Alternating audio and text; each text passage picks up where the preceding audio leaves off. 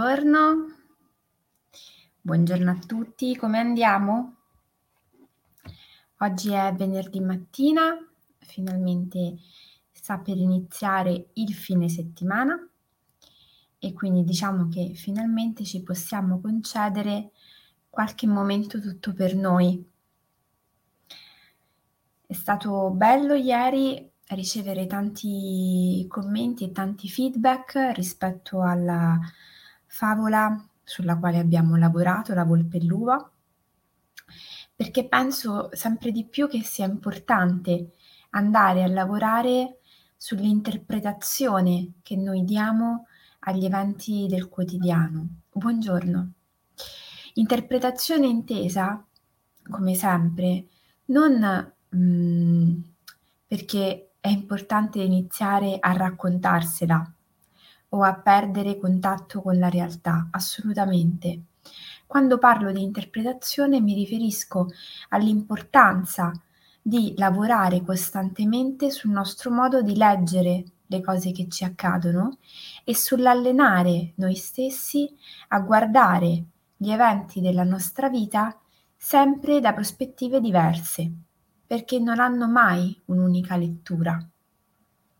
E soprattutto, come vedremo questa mattina, ci sono le emozioni dentro di noi che si muovono e che a volte raggiungono dei picchi molto alti e inficiano la nostra capacità di lettura, di visione delle situazioni. Andiamo un attimo a rivedere l'etimologia del termine emozione. È un argomento sul quale sicuramente siamo già tornati. Emozione viene dal latino e moveo, che significa muovere fuori. Abbiamo detto che le emozioni sono tanto importanti perché nel nostro quotidiano suonano un po' come delle campanelle di allarme. Io quando avverto un'emozione, sia essa positiva sia essa negativa, secondo quella che è la nostra accezione, sono portato a compiere un movimento, un'azione o una reazione, perché l'emozione serve proprio a questo. Le emozioni sono fondamentali nella nostra vita, tanto le positive o quelle che noi giudichiamo ma- eh, tali, tanto quelle negative, perché ci consentono la sopravvivenza, scampare dai pericoli, allontanarci dalle relazioni che ci fanno male, riconoscere i contesti, le situazioni che sono per noi nutrienti, individuare direzioni nuove per la nostra vita e quindi andare sempre più in linea con quella che è la nostra direzione, il nostro percorso, in vista dei nostri obiettivi. Detto questo, possiamo dire che le emozioni generano un movimento, sono movimento, generano un movimento, ci consentono di avere delle azioni o delle reazioni, ma il, molte volte quando sono particolarmente intense, ci mettono in difficoltà. Tante persone, tanti clienti con i quali mi trovo ad avere dei momenti di difficoltà perché stanno attraversando dei momenti di disagio, hanno dei picchi emotivi molto forti e mi chiedono che cosa fare. In questo, per esempio, il lavoro che facciamo il giovedì mattina o il lavoro che ehm, suggerisco di fare sulla meditazione diventa tanto importante perché non sempre per gestire le emozioni forti noi dobbiamo fare fare qualcosa eh, dire qualcosa, agire in qualche modo. A volte le emozioni forti vanno semplicemente accolte ed elaborate dentro di noi. E questo spesso ci crea una grandissima difficoltà, perché non siamo abituati a farlo, perché pensiamo che condividere certe emozioni ci faciliti nel processo,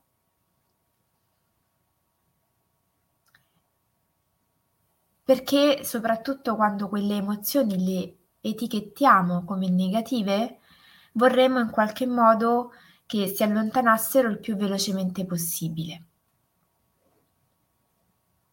Mettere a tacere un'emozione è il peggior modo per rafforzarla. Ogni qualvolta io avverto un'emozione forte e cerco di metterla a tacere, non sto facendo altro che mettere la mia emozione in una pentola a pressione senza la consapevolezza dell'esplosione che arriverà subito dopo. Se l'emozione arriva per una funzione specifica, che è quello di mandarci un segnale, va ascoltata, va letta, va accolta e quando è troppo forte va scaricata. Come si scarica un'emozione? all'atto pratico, quando io avverto un'emozione molto forte, sia essa positiva o negativa, come faccio a gestirla? Un metodo che io dico sempre essere particolarmente efficace è quello dell'attività fisica. Che sia un'emozione bella come la gioia o per me eh, difficile da gestire come la rabbia, per esempio andare a correre, a farsi una camminata, uscire e eh, giro, girovagare fino a che non avverto che l'energia si è abbassata è un'ottima strategia. Qualcuno di voi mi prende in giro e sorride quando dico che un modo che io ho di scaricare le energie e quindi di scaricare anche le emozioni che a volte avverto a volumi troppo alti è il ballo. Se sono a casa e me lo posso concedere, scelgo una musica che per me è in sintonia col mio stato emotivo e ballo, fin quando non avverto che l'emozione piano piano è tornata a un volume da me più gestibile. E se mi viene da piangere, piango. Il pianto che spesso ci hanno un po' ehm, influenzati nel pensare sia qualcosa di sconveniente, che non sta bene, che fanno solo le persone di una certa età, i bambini, in realtà è fondamentale. Non è un caso che gli esseri umani piangano. Anche questo è un sistema che la natura ha creato per facilitarci in un'autoregolazione. Quindi se mi viene da piangere, mi ritaglio un momento, uno spazio per farlo. Se diventa una cosa troppo frequente, allora è un'altra cosa ma cerchiamo di non etichettare subito come negativo, svantaggioso la situazione di un momento. La stessa cosa vale per esempio per la rabbia. Quante volte le emozioni si è, le persone si arrabbiano intensamente e sono subito pronte a giudicare loro stesse perché si sono arrabbiate. Ma essere persone che fanno un percorso di crescita, che si gestiscono e che lavorano per gestire loro stessi, non vuol dire che sono persone che non si arrabbiano. La rabbia è una sfumatura che all'interno delle relazioni umane, per esempio, è funzionale per ristabilire i confini, nella nostra vita arrabbiarci ci consente di essere più determinati. Quando io canalizzo e trasformo la rabbia, riesco ad essere più incisiva, ad avere maggior grinta non a caso. Un altro metodo molto utile per gestire le emozioni molto forti e quindi scaricare l'emozione forte quando ce l'ho per riportarla a un livello più facilmente gestibile nel mio quotidiano è per esempio il disegno. Mettersi a tavolino con un foglio e dei colori e sul colore abbinato alla mia emozione del momento colorare, non disegnare, che vuol dire lavorare con la parte più razionale di noi, ma colorare mettere il colore sul foglio e cambiare il colore solo quando sento che la mia emozione si è trasformata. Buongiorno. Che c'è bisogno di un altro colore, di un altro intervento in quel momento. Un'altra strategia che può essere utile, ma a volte un po' rischiosa, quindi dipende dall'emozione eh, che state provando è quella della scrittura. Prendere carta e penna e iniziare a scrivere tutto quello che ci viene. Perché dico bisogna stare attenti a questa strategia? Perché le emozioni sono spesso fortemente connesse con i pensieri. È difficile che noi proviamo un'emozione molto intensa, ma non vi sono associati dei pensieri. I pensieri che noi associamo all'emozione che proviamo, il più delle volte sono anche molto distanti dall'evento scatenante. E quando io vado a scrivere, il rischio è che potrei andare ad insistere troppo su alcuni pensieri, che devo iniziare a prendere atto che possano essere delle entità autonome.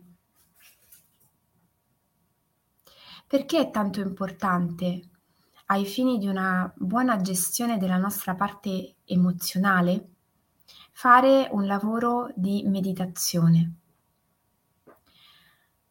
di eh, miglioramento della nostra capacità di saper stare con quello che si muove perché iniziare a prendere consapevolezza che c'è un mondo dentro di noi in movimento, fatto di pensieri ma anche di emozioni e di sensazioni, ci consente di iniziare a prendere dimestichezza con questi picchi che noi viviamo e che ovviamente influenzano il nostro quotidiano,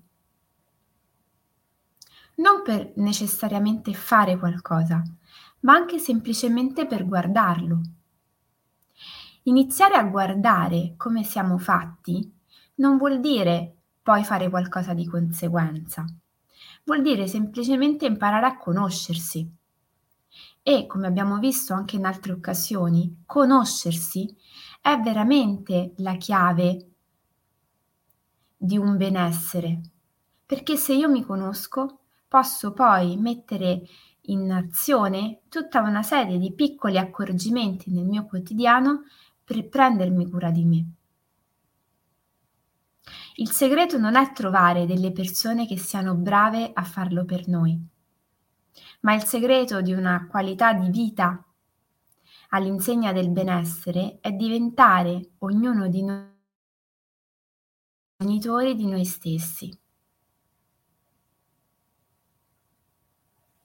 Essere noi per noi stessi i nostri migliori amici, i nostri migliori partner. Perché in realtà questo è, noi vivremo sempre con noi stessi e quindi è importante riconoscere questa responsabilità che noi abbiamo. Cosa possiamo fare come piccola azione quotidiana da oggi ai prossimi giorni. Riscoprire questa relazione profonda e intima che noi abbiamo con noi stessi.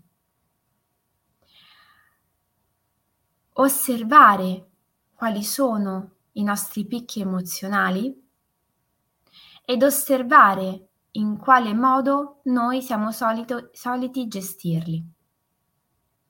Non diamo per scontato che è tutto sotto controllo, perché magari a volte non ce ne accorgiamo e il nostro modo di gestire le emozioni è più legato a un soffocarle e rimandarne l'esplosione piuttosto che a una gestione consapevole della loro elaborazione.